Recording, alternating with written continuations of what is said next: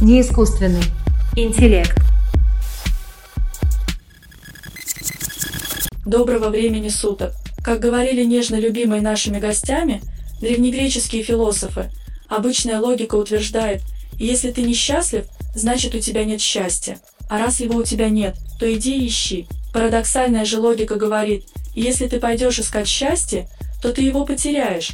Просто сядь и пойми, что оно у тебя есть. Вот так всегда у людей. Красиво, мудро и непонятно. Впрочем, сегодня у нас есть отличная возможность разобраться, есть ли логика в логике.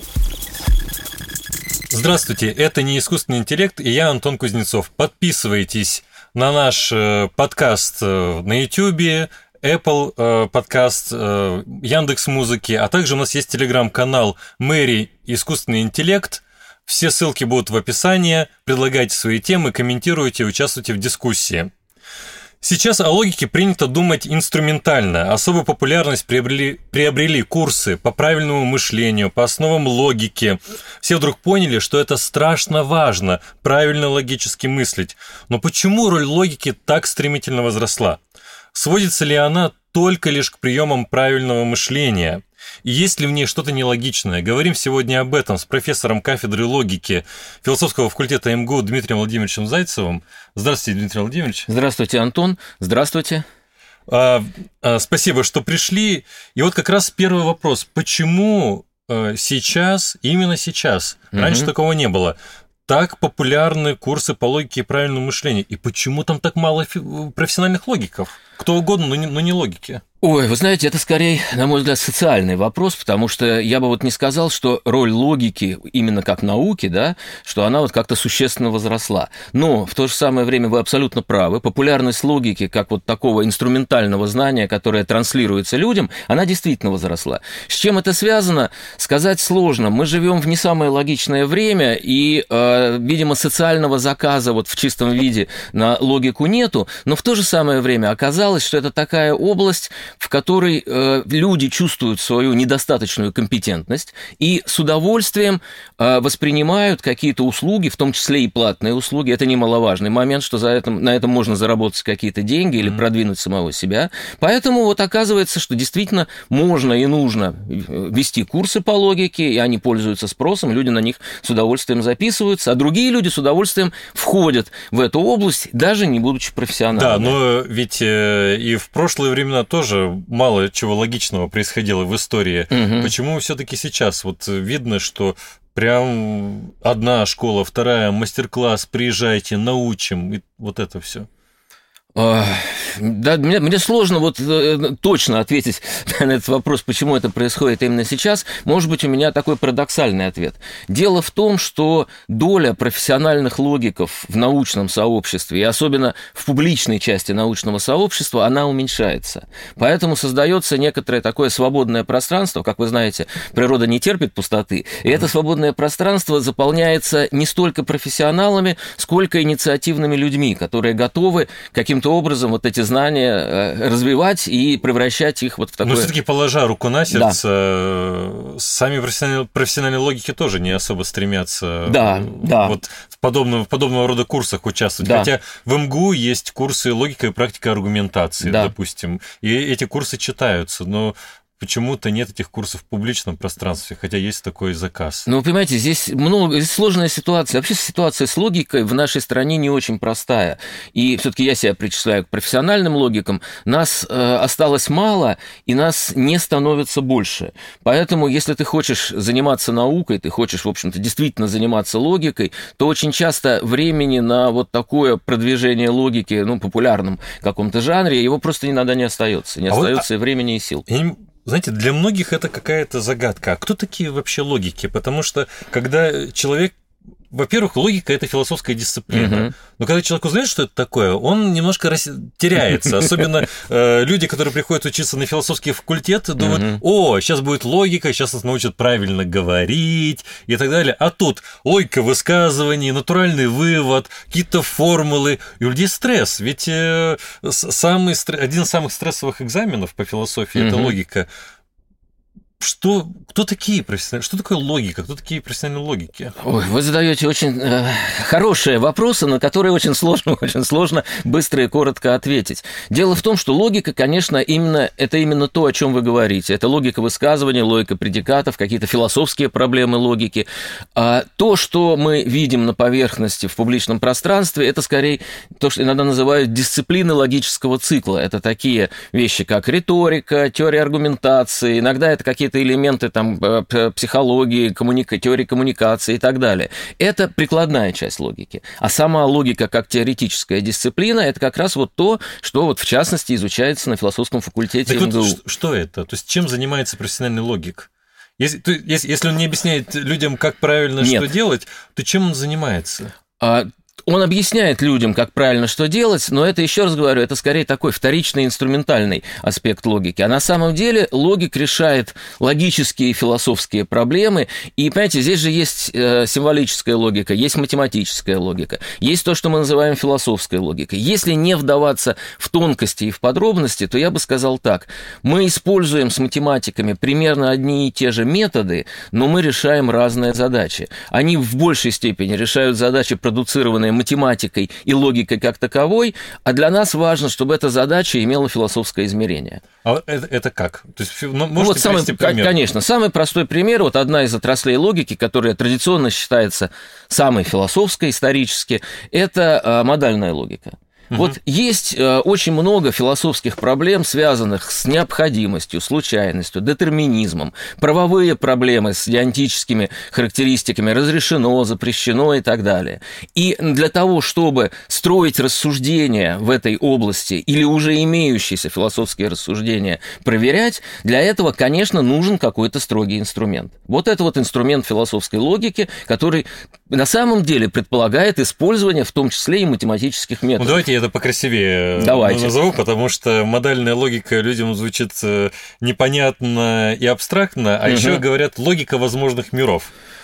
А, это не совсем так. Ну, потому... это часть, это вид модальной логики, правильно же? Скорее наоборот. Семантики возможных миров – это изумительный инструмент, который можно применять к абсолютно, ну, очень разным логикам. И модальным, и интуиционистским, и всяким релевантным. А, вот как. То есть это, это некий инструмент, который очень широкое применение имеет. Модальная логика – это случай, когда мы не просто говорим «сегодня вторник» или «хорошая погода», а mm. когда мы хотим нашему утверждению придать дополнительную характеристику. Например, «необходимо необходимо, что дважды два равно четырем. Или, возможно, завтра в это время я буду, там, не знаю, на Красной площади. Вот когда подобного рода высказывания мы используем в своих рассуждениях, а вы понимаете, что когда это дело касается философии, то там возможности, случайности, проблемы детерминизма, они все вот именно в этих терминах описываются. И, конечно, нужно уметь рассуждать в этой области корректно, то есть иметь какие-то принципы рассуждения. Да, ну здесь в качестве примера можно привести еще вот со своей стороны, я занимаюсь угу. философией сознания, и конечно, тянуть одеяло на себя в логика возможных миров, потому что да. для тех, кто занимается философией сознания, э, крайне важно понять, что означает материализм и насколько широко он распространяется в отношении сознания. И здесь одно из главных достижений, благодаря логике возможных миров, связано с тем, что мы поняли, что тезисы об устройстве э, мира, о том, что и как существует, должны формулироваться как тезисы о возможных мирах. Если я считаю, например, что материализм истинен, то я должен говорить, что это истина во всех возможных мирах. Конечно, сейчас мы с этим не разберемся, да. дорогие слушатели, но это э, такой э, прогресс в философии, вызванный как раз вызванный прогрессом угу, логики, угу. который позволяет в том числе понимать, что такое материализм, как его можно атаковать, или наоборот, как его защищать. Вы знаете, вот у того, что вы сказали, есть, ну, в общем, как, наверное, у всего, есть две стороны. А, прекрасно, что философы сознания, в первую очередь аналитические философии, прибегают действительно пока больше к терминологии, но, в общем-то, и к аппарату семантик возможных миров. Это замечательно. Но, на мой взгляд, это только первый шаг, потому что, вот, ну, например, когда касается каких-то проблем, связанных с обусловленностью, с супервентностью, с некоторыми особого рода отношениями, ну, которые... Ну, еще раз, друзья, супервентность, э, не пугайтесь, э, об, об этом вы еще услышите. У меня в диссертации, например, 37 раз упоминается слово супервентность. Мы об этом поговорим э, в других наших выпусках. Вы обязательно узнаете, что такое супервентность, если подпишитесь на наш подкаст э, на всех площадках, еще раз поставите бубенцы в YouTube и будете следить за тем, что происходит. А также в телеграм-канале Мэри Искусственный интеллект. Там вы можете свои предложения даже печатать. Дмитрий Владимирович, извините, что я Да. вас э, прервал. Нет проблем. А, ну, вы говорили о том... Я хотел сказать, что когда вы применяете э, аппарат логический для анализа каких-то понятий или отношений, имеющих философскую интерпретацию, философское значение, то это точно значит, что вы сказали А, но еще не сказали Б. Потому что вот для нас, например, семантика возможных миров, да не только для нас, она и, собственно, для Крипки, который ее предлагал, это не только сами возможные миры, но это и особые отношения между этими возможными мирами, которые называются достижимостями. Ну, как бы пути из одного мира в другой. Так вот, эти пути могут быть разные. На них можно накладывать разные ограничения. Ну, например, если я из моего мира могу попасть в ваш, значит ли это, что я могу вернуться назад? Ну, самый простой примитивный пример. Поэтому, когда мы говорим о чем-то в терминах семантики возможных миров и не упоминаем никак связи между этими мирами, те ограничения, которые мы накладываем на пути между этими мирами, это с точки зрения логика почти ничто. Это почти ничего не говорит, это почти никак не проясняет. Хочется спросить, но я понимаю, что для вас и для наших слушателей это пустой вопрос, но чтобы вы просто поняли, о чем идет речь. Это модальности системы S4, это семантика возможных миров S5, это что-то еще другое. У, у меня Что есть, это? у меня есть для вас ответ. Дело Что в том, что такое? этим летом э, наш коллектив в Центре исследования сознания проводит... Вы, наверное, видели эти объявления, летнюю школу Да. по логике возможных Да, миров. видел. И, вы знаете, сначала мы хотели сделать широко. Мгм. И сейчас мы поняли, вот как вы сейчас говорите, что надо делать э, только по этим проблемам, потому что э, понятие возможных миров э, крайне трудное, не, не, не очень ясное, и эти отношения достижимости, даже а, объяснить людям, зачем ну, нужен этот инструментарий интереснейший. Потому что раньше мы думали о возможных мирах, как о путешествиях к другим звездным Мгм. планетарным системам или Мгм. там что-то вот такое, да? А сейчас, благодаря уже упоминавшемуся Крипке Мгм. и э, э, Дэвиду Льюису, другим за- замечать... и другим замеча- замечательным логикам, о которых я не знаю, вот э, обсуждение возможных миров приобрели совершенно другой, э, другой окрас. Ну вот мы поняли, что есть э, какая-то философская логика Да. да? Но философская логика, она имеет какое-то применение за пределами философ- философии. Вот в отношении философии мы с вами поняли. Мгм. А вот в целом логические достижения какие-то, они играют какую-то роль э, где-то еще? Конечно, только тогда я бы говорил все-таки не столько о философской логике, сколько о логике вообще, в более широком таком контексте. В первую очередь это искусственный интеллект и компьютер-сайенс. Это обязательно. А, во-вторых, это действительно то, что мы называем иногда культурой мышления, и то, с чего мы начинали сегодняшнюю беседу. Действительно, если вы хотите корректно рассуждать, уметь обосновывать свою точку зрения, критиковать оппонента, участвовать в споре, логика здесь очень полезна. Это естественно. Само собой, этих применений довольно много различных. Ну, я понял. Ну, вот я слышал, э, Мгм. то есть, точнее, не слышал, а вот так. Есть такое представление об искусственном интеллекте, э, распространенно. э, Проблема искусственного интеллекта. А могут ли машины мыслить? Э, Может быть, там у них какая-то свобода воли или что? Но если, например, человек откроет э, статью «Искусственный интеллект» в Стэнфордской философской Мгм. энциклопедии, то он с удивлением обнаружит, что ничего такого там не говорится. Мгм. Там говорится как раз о логических проблемах. То есть, Абсолютно верно. э, даже внутри философии, конечно, нет такой про- проблемы искусственный интеллект как одной проблемы, это понятно. Но даже внутри философии это по большей части э, совокупность логических проблем. Я только слышал такое слово номотетические логики. Вот э, я, не, я- Очень я, я много. понятия не имею, что это такое. Очень, но очень звучит много очень разных интересно. логик, звучит, да, Да. очень часто Но, красиво. э, играет э, наверняка важнейшую э, роль э, в проблеме искусственного интеллекта. Э, а вот самой логики, есть ли в ней что-то такое, что может показаться обычному человеку, да и даже необычному, Мгм. и философу, нелогичным? Ну, потому что многие думают, ну вот если вы э, занимаетесь логикой, то здесь вот любую систему возьми, все хорошо, все простреливается и Мгм. так далее. Есть вот что-то вот нелогичное, загадочное. Вы знаете, да, есть, и эти загадки, они разного уровня, но я, может быть, некоторых сейчас коснусь, а, вот таких нелогичностей. Дело в том, что для этого нам нужен маленький-маленький экскурс вообще в развитие логики. А, Дело в том, что вот есть классическая логика. А Чему она соответствует, меня не спрашивайте. Ну, традиционно считается, что это вот обычное, так сказать, стандартное мышление нормального человека. Но, с одной стороны, оказывается, что очень многие люди, обычные люди на уровне обыденного, обыденных рассуждений, они рассуждают очень часто нелогично. В каком смысле? Это не соответствует требованиям стандартной классической логики. И одна из подобных задач попытаться как-то средствами логики э, породить инструмент для того, чтобы моделировать, оценивать вот обычное естественное человеческое мышление. Это, кстати, очень важно для того же самого проекта «Искусственный интеллект». Секундочку. Важно не перегореть на работе, это я вам как искусственный интеллект заявляю. Предлагаю немного расслабиться и развлечься именно нелогичными вещами. Довольно нелогичным фильмом считается знаменитая трилогия «Матрица». Причина – запутанное объяснение существования Вселенной. Словом, где реальность, а где матрица, науке пока неизвестно. Одной из самых нелогичных песен можно считать богемскую рапсодию группы Queen из-за игнорирования традиционных правил создания песен и смешения, казалось бы, несочетаемых жанров музыки. Но и вопрос, который продолжает волновать умы исследователей нелогичных вещей, как Супермену, просто надев очки, удается оставаться неузнанным который десяток лет. Как видите, нелогичное и странное – это разные вещи. Спасибо, у меня все. Довольно важный тезис. То, как мы рассуждаем, как рассуждает естественный интеллект, Мгм. И э, классическая логика – это разные вещи. Если мы ориентируемся только на классическую Мгм. логику, то, скорее всего, у нас будет проблема в рассуждениях.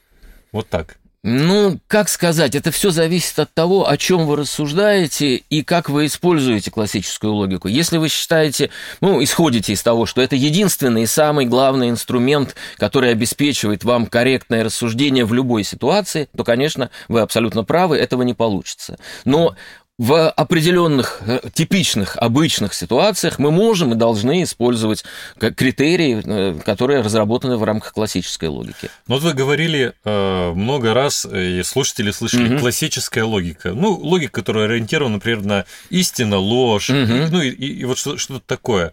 А не классическая логика это как? Вот если простыми словами. Вот, вот я как раз к этому и шел. Здесь есть э, две таких связанных между собой вещи, они часто пересекаются, но по сути дела все-таки их можно различить. С одной стороны, вот как в случае с модальной логикой, мы видим, что средств классической логики не хватает для того, чтобы мы могли выразить какие-то термины, понятия, которые мы используем в наших обычных рассуждениях или философских рассуждениях. И тогда мы начинаем развивать не классическую логику в том смысле, что мы обогащаем выразительные возможности классической вот логики. какой это может быть ход? Вот Ну вот, например, вот да, обычная вещь, вот, про которую я тоже уже говорил, чтобы это было понятно. Ну, например, я хочу говорить о том, что какое-то положение, например, положение науки или математики, или какое-то философское, а, какой-то философский постулат имеет необходимый характер. Вот в чем разница между тем, что я высказываю некоторое истинное утверждение, и в том, что я высказываю утверждение, которое носит необходимый характер? Вроде бы эта разница есть. В то же самое время в рамках классической логики проследить разницу между логическим законом, а, обычным пропозициональным, и, скажем, утверждением моделизированным с оператором необходимости, ее просто нет средств для ее выражения. Вот для этого нужны, например, те же самые семантики возможных миров, про которые мы сегодня говорили. Это вот одна история. Другая история, что иногда оказывается, что мы используем классическую логику для того, чтобы какие-то нестандартные, о, простите, не классическую логику используем, чтобы пытаемся использовать, чтобы моделировать какие-то нестандартные ситуации с рассуждениями. Ну вот, например, нечеткие, нечеткозначные логики Заде. Это очень модная сейчас тема, когда мы рассуждаем в условиях неопределенности, когда у нас есть а, понятие а, типа, ну, например, высокий человек. Вот что такое высокий человек? Метр да. девяносто, наверное, высокий. А метр семьдесят пять, а метр восемьдесят два. В какой-то степени высокий, но тем не менее мы хотим это знание использовать. И тогда мы начинаем либо отказываться от каких-то законов классической логики, либо наоборот, вот есть такие интересные логики поста, в которых есть законы, которых нет в классической логике. То есть мы опять уходим куда-то в сторону, определенным образом обобщаем. Ну, Можно я для наших классическую логику. слушателей, может быть, какую-то поясняющую вещь скажу, которая окажется неправильной. Но классическая логика, она хороша как я понимаю, до тех пор, пока мы не сталкиваемся с различного рода неопределенностями. Да? Ну, например. Ну, морское сражение завтра, или да. рост человека, да. или мы э, не знаем чего-то и так далее. И тогда мы вынуждены искать новых, новые способы да. мышления. И здесь вот как раз вот эти неклассические логики находят отличное применение. Совершенно верно. Очень бытовой пример. Вот, например, вы собираетесь идти на улицу и смотрите прогноз погоды в интернете. И вот один прогноз погоды вам сообщает, что сегодня солнечно, второй прогноз погоды сообщает вам, что сегодня высокая вероятность дождя. Что делать, брать с собой зонт или нет? В классической логике, в общем-то, это противоречие. Из противоречия следует все, что угодно. Ну и пользы от такого, от такого рассуждения для вас никакой не будет. Ну, кстати, вчера я был в Институте перспективных исследований мозга. Угу. И там э, коллеги работают на мышках, но мы стали разговаривать о логике. И вот они, э, мы с вами перед передачей об этом говорили, что некоторые люди могут подумать, что выражение из э, противоречия следует все что угодно, угу. оно рационально, то есть оно нормально. Угу. Но вот у них это ступор вызвало. Они, не, они говорят, как так? Как это может быть?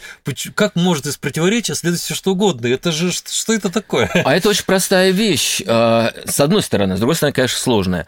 А, самая простая интерпретация такая. Если вы рассуждаете на основании какой-то информации, и вы впали в противоречие, то ли пришли к нему, то ли получили противоречивую информацию, это значит, что это плохо, и сигналом к этому является то, что из этого следует все что угодно. Все, дальше так рассуждать не нельзя, устраните противоречия. Что-то одно должно быть истинным, что-то второе должно оказаться ложным. Это а. простая ситуация. Более сложная ситуация связана с критериями рациональности. Мы можем использовать разные критерии рациональности, разные степени строгости в разных областях, и в какой-то области действительно это соответствует критерию рациональности. Можно, можно и так сказать.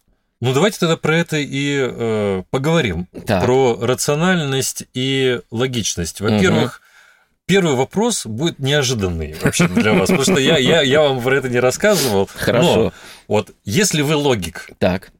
то вы вот, что, логический позитивист, ну как, вот сcientist, вот, вот это вот, вот, ну чтобы, понимаете, ведь люди же слышат одно и могут приплести другое. Если вы логик, следует ли из этого, что вы должны какую-то притягивать философскую позицию, вроде логического позитивизма, Нет. быть каким-то натуралистом, Нет, сcientистом не, не следует, далее? Абсолютно. Не следует. Абсолютно не следует. Ну, и, кстати, доказательство этому...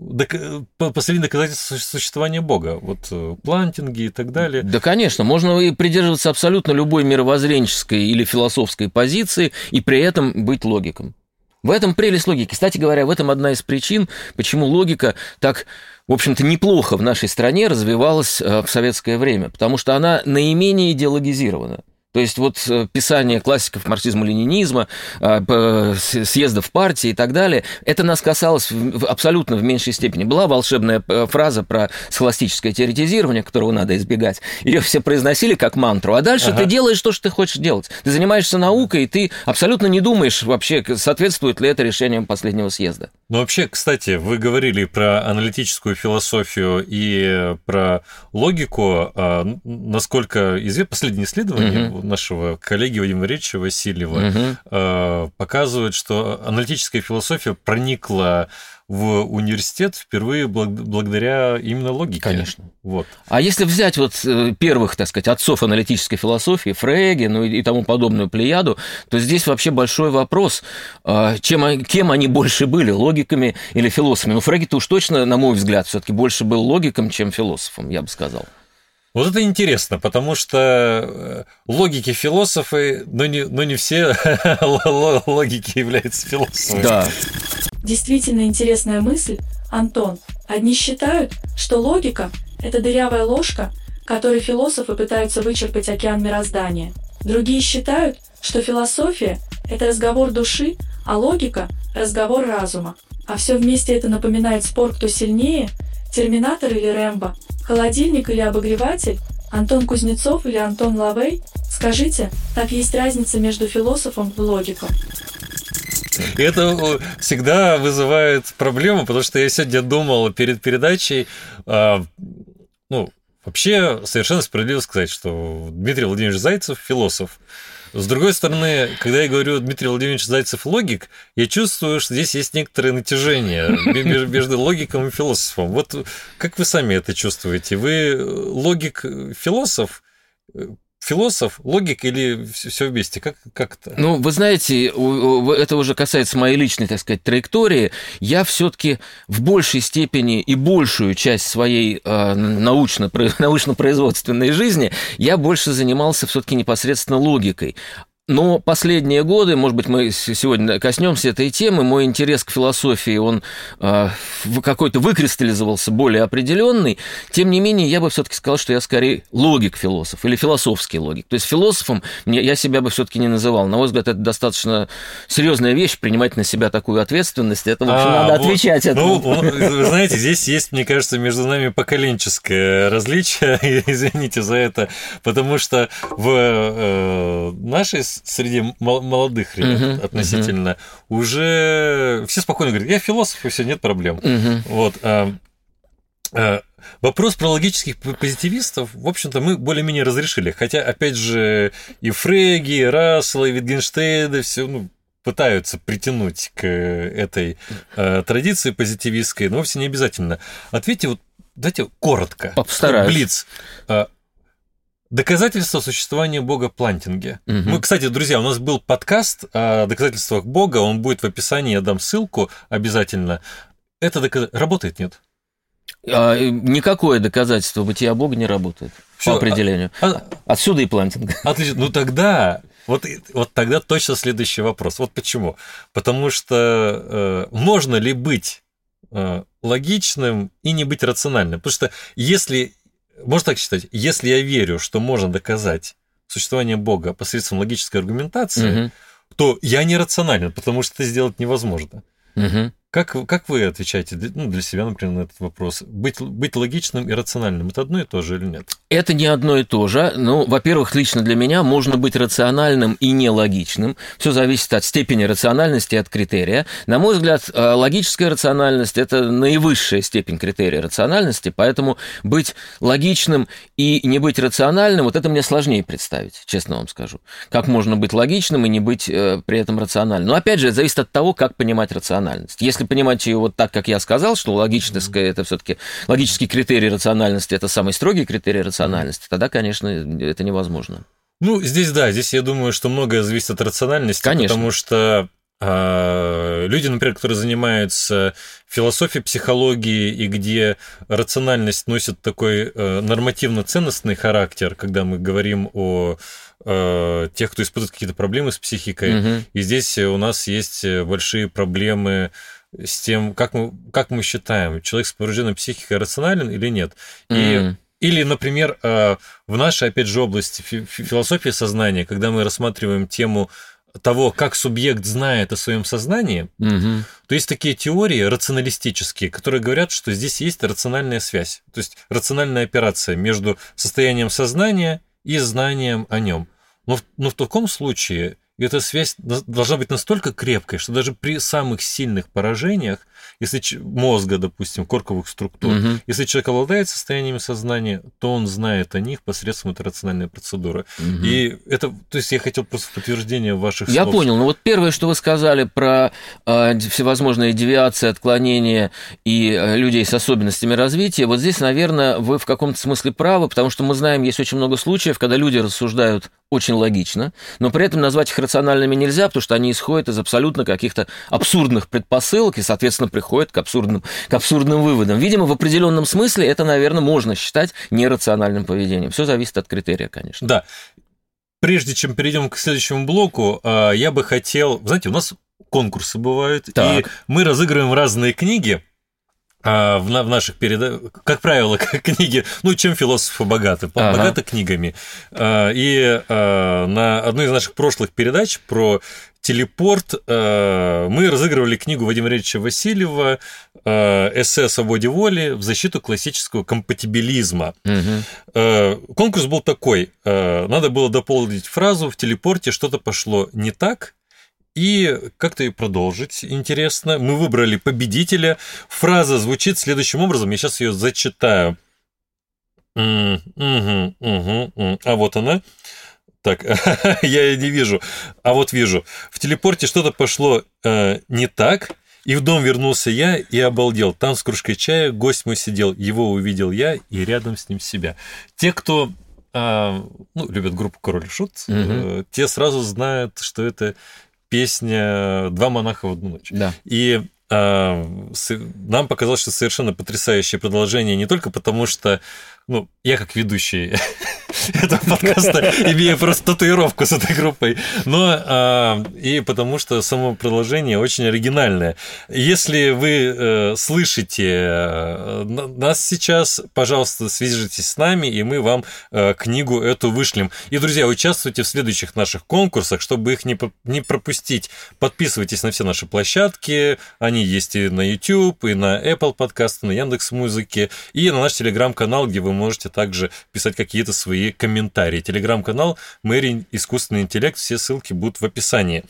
Теперь э, неоднократно говорил я о философии сознания и раскроем все карты, Дмитрий Мгм, Владимирович. мгм. Вы э, научный руководитель, правильно, програ- или директор, как правильно Научный сказать? руководитель. Научный руководитель э, новой магистрской программы «Философия э, нейрокогнитивных наук». Экспериментальная философия нейрокогнитивных Да, даже, наук, даже да. вот так. Да. Звучит очень здорово. Объясните, во-первых, как так произошло, что вы, занимаясь логикой, вдруг пришли в такую необычную область? Вы знаете, это такая не, не- не самая быстрая история, но я постараюсь хотя бы, знаете, как вот три источника, три составные части марксизма, да, вот в, такой терминологии об этом сказать. Ну, во-первых, я достаточно давно э, стал заниматься моделированием естественных рассуждений, логическим моделированием естественных рассуждений, и одно из наблюдений, которое я вынес из этого процесса, его можно так метафорически выразить, как вот от глава в одной хорошей книге называется примерно так, что чи- логика в чистом виде не является наукой о рассуждениях, и наука о рассуждениях не тождественна логике. То есть я понял для себя, что естественные человеческие рассуждения не исчерпываются логикой, нужно что-то еще, нужны какие-то иные методы исследования, и в том числе, может быть, и эмпирические методы, которые используют, например, когнитивные психологи. Это первый источник. Второй источник в хорошие доковидные времена у нас была такая традиция. На ученые советы приглашали выдающихся ученых МГУ, которые о чем-то интересном доступно рассказывали. А, И вот э, как раз э, Анохин один раз был приглашен на наш ученый совет. Надо сказать, что он является великолепным популяризатором науки. То есть он прекрасно, очень интересно и увлекательно, и главное, доступно для, скажем так, непрофессионалов об этом рассказывает. И вот когда мы его послушали, я просто увлекся, вот эти все концептуальные клетки, бабушкины клетки, вся вот эта вот модная история. Плюс в это же время, примерно 14 год, там чуть, может быть, чуть позже, чуть раньше, а, Мозеры и О'Кив получили Нобелевскую премию за открытие пространства, э, нейрональных э, коррелятов пространственной навигации, все вот эти механизмы. И вот все это вместе сложилось так, что вот я для себя обнаружил, что вот есть а, такое интересное направление, которое, с одной стороны, не противоречит моим логическим интересам, с другой стороны, связано действительно с вот таким обогащением, в первую очередь, философского инструментария. Мы, как логики, мы, в общем-то, типичные философы в кресле, да, нам ничего не нужно, кроме бумаги и ручки, а оказывается, что вот иногда может быть полезным и участие в дизайне эксперимента, не только знакомство с экспериментами, а и участие в дизайне, участие в самом эксперименте, и, может быть, даже какие-то эксперименты в этой области, экспериментальные исследования, они тоже могут и должны служить на пользу философии, ну и, в частности, логики. Это звучит замечательно, и мне кажется, что все, все, все, все, все звезды сошли, что называется, потому что а, организована междисциплинарная школа научная, в Мгм. МГУ, мозг, когнитивные системы, искусственный интеллект, Совершенно где верно. а, наш э, небольшой философский коллектив э, участвует в этой школе. И, друзья, действительно, в этой осенью уже откроется магистрская программа. Мы дадим э, ссылку на эту магистрскую программу. Если вы хотите... Это вообще это что-то невиданное. Таких программ на самом деле в мире-то не очень много. Абсолютно где верно. можно одновременно и философскую базу подтягивать, и нейробиологическую, и что-то пробовать делать совместно. И, конечно, это, это не только учеба, но это и реальные исследования. Да. Извините, что я заговорился, но вчера буквально, когда я уже говорю, что был в Институте перспективных исследований мозга, как раз мы встречались с Константином Владимировичем Анохиным, и мы обсуждали, э, как можно построить дизайн одного из экспериментов. Mm-hmm. Поэтому это действительно очень интересно. Э, ну вот как э, уже руководители mm-hmm. этой программы. Что бы вы э, сказали для тех наших слушателей, которые бы э, захотели бы пойти на эту? Ну, вы знаете, я могу сказать, э, коротко могу сказать подлиннее. У нас есть уже и сайт этой программы, и мы уже провели несколько дней открытых дверей. Все эти записи на философском факультете, ссылки на них есть на, на сайте философского факультета, их можно найти. Ну вот, наверное, как короткий, простой аргумент, я могу сказать следующее, что вот у нас есть настолько много разных и интересных курсов, и сотрудничество с такими интересными лабораториями, это вот как и центр а, Константина Владимировича Анохина, и а, лаборатория Александра Яковлевича Каплана, и другие подобного рода лаборатории, и кафедра нейро а, психо Стоп, на псих... психолингвистике? Нет, на психфаке. А, психофизиология. Психофизиология. У меня да, уже да, нейроспсихо там... перемешалось, с которыми мы, кстати говоря, вместе проводим сейчас исследования естественных рассуждений как раз, что столько этих разных курсов мы сумели уже даже сейчас заложить в нашу программу, что вот мы сейчас сидим и думаем, как бы нам выкроить время и самим записаться и послушать и машинное да, обучение, да, да, и психолингвистику, и экспериментальные методы. Это очень интересно. Да, тут, тут, тут будет это очень все. интересно интересно. Вот э, некоторые курсы это э, экспериментальные методы исследования мозга, да. насколько я помню. Да. Есть э, курс по по-моему, нейрофеноменология, да? Нейрофеноменология, да, да. да совершенно Есть верно. вот э, курс э, классический по философии сознания. Да. Но нейрофенологии вообще такого раньше не было. Не было. Хотя это тоже э, дисциплина... Ну, название придумали не мы, поэтому да. в каком-то смысле это было. Но оно новое, потому что такой курс не читался до да. этого. И тут все будет сделано совершенно иначе. Не как мы это делаем обычно у себя на факультете. Поэтому, друзья, если вам это интересно, то, конечно, мы вас Э, приглашаем в МГУ не только изучать логику, кстати, Конечно. но и э, на, на такую магистрскую Логический про- курс программу. Там будет немного. Что сказать? Правильным курсом идете, товарищи. Кстати, фраза принадлежит известному специалисту в области диалектической логики Владимиру Ленину. А вот попробуйте угадать, кому принадлежит следующее высказывание. Любую логику другой логикой опровергнуть можно. Кто мог выдать такое? Кто-то из древних греков может быть Суворов или Чехов? Ответ прост, как три буквы, знакомые каждому жителю постсоветского пространства. Автор этой глубокой мысли – никто иной, как Сергей Мавроди в качестве завершения угу. я не буду вам задавать вопрос про женскую логику. Спасибо. Вот, часто это делаю, но я не буду. Уже, знаете, сколько можно. Но, да. я, но я задам вам э, другой вопрос. Э, традиционно мы видим э, историю логики, связываем ее со средневековой схоластикой, дальше, ну, дальше вот с Аристотелем, и вот такую линию видим. Угу. Да? Но, э, насколько я знаю, в вашей работе вы ориентируетесь не только на такую европейскую традицию, и логика, она, скажем так, в буддийской традиции есть, да? Есть. Вот, вот интересно, чем, на ваш взгляд, вот, европейская логическая традиция, вот такая историческая, ага. отличается от, от такой буддийской логики?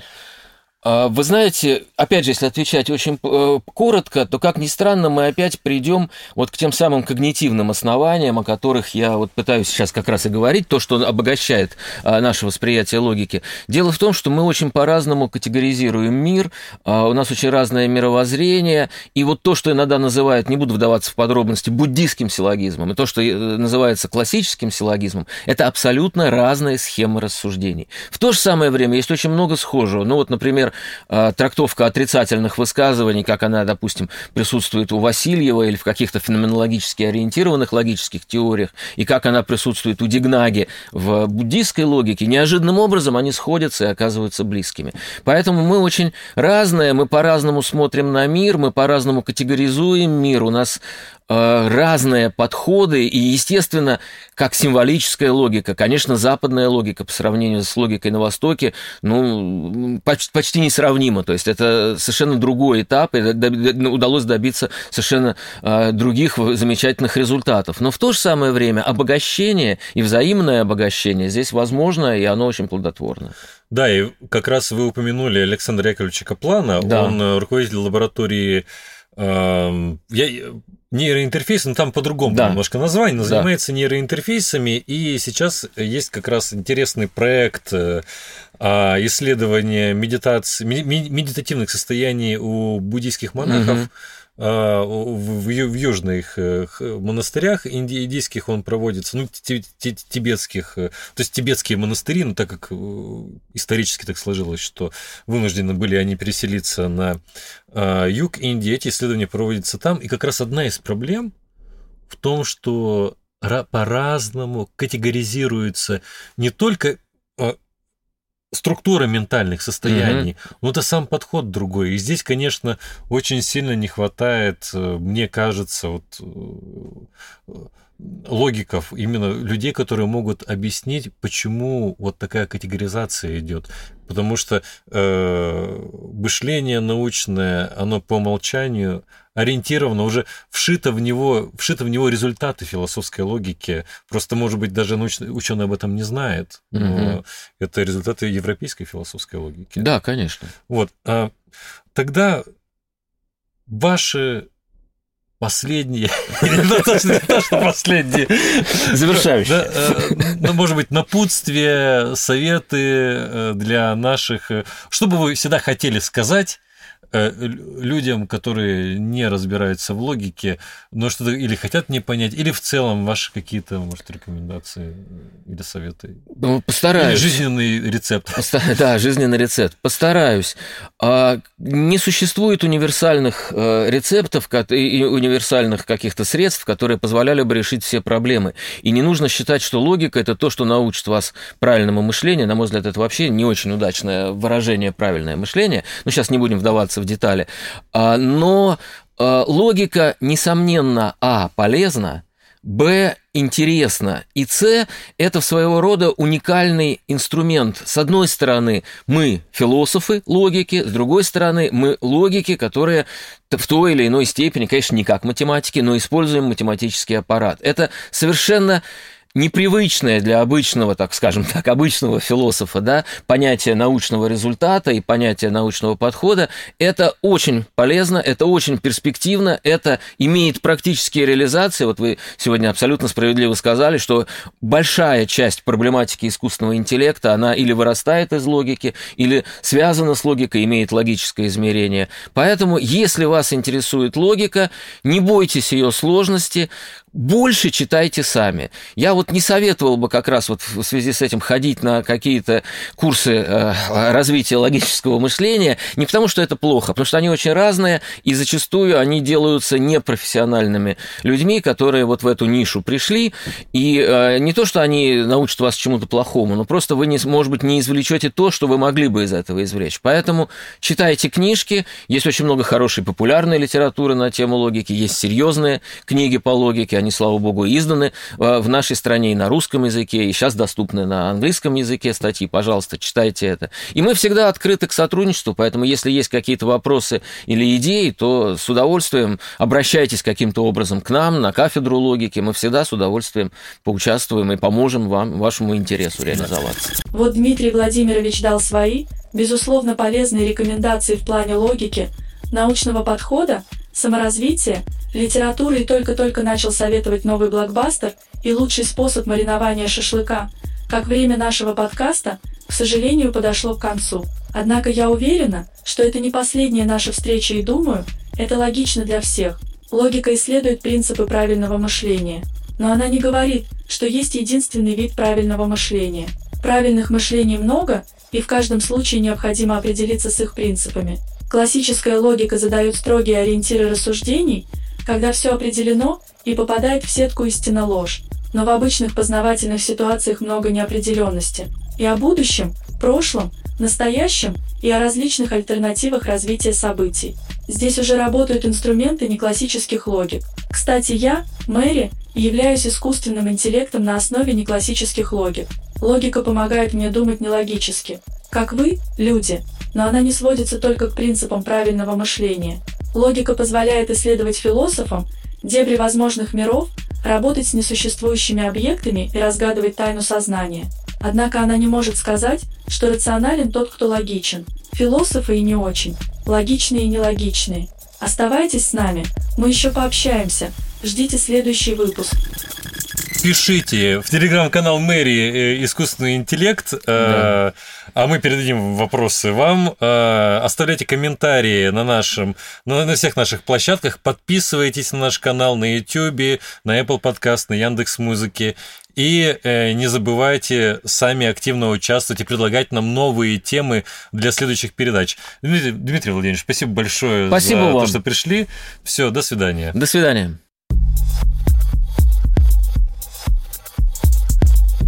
Не искусственный интеллект.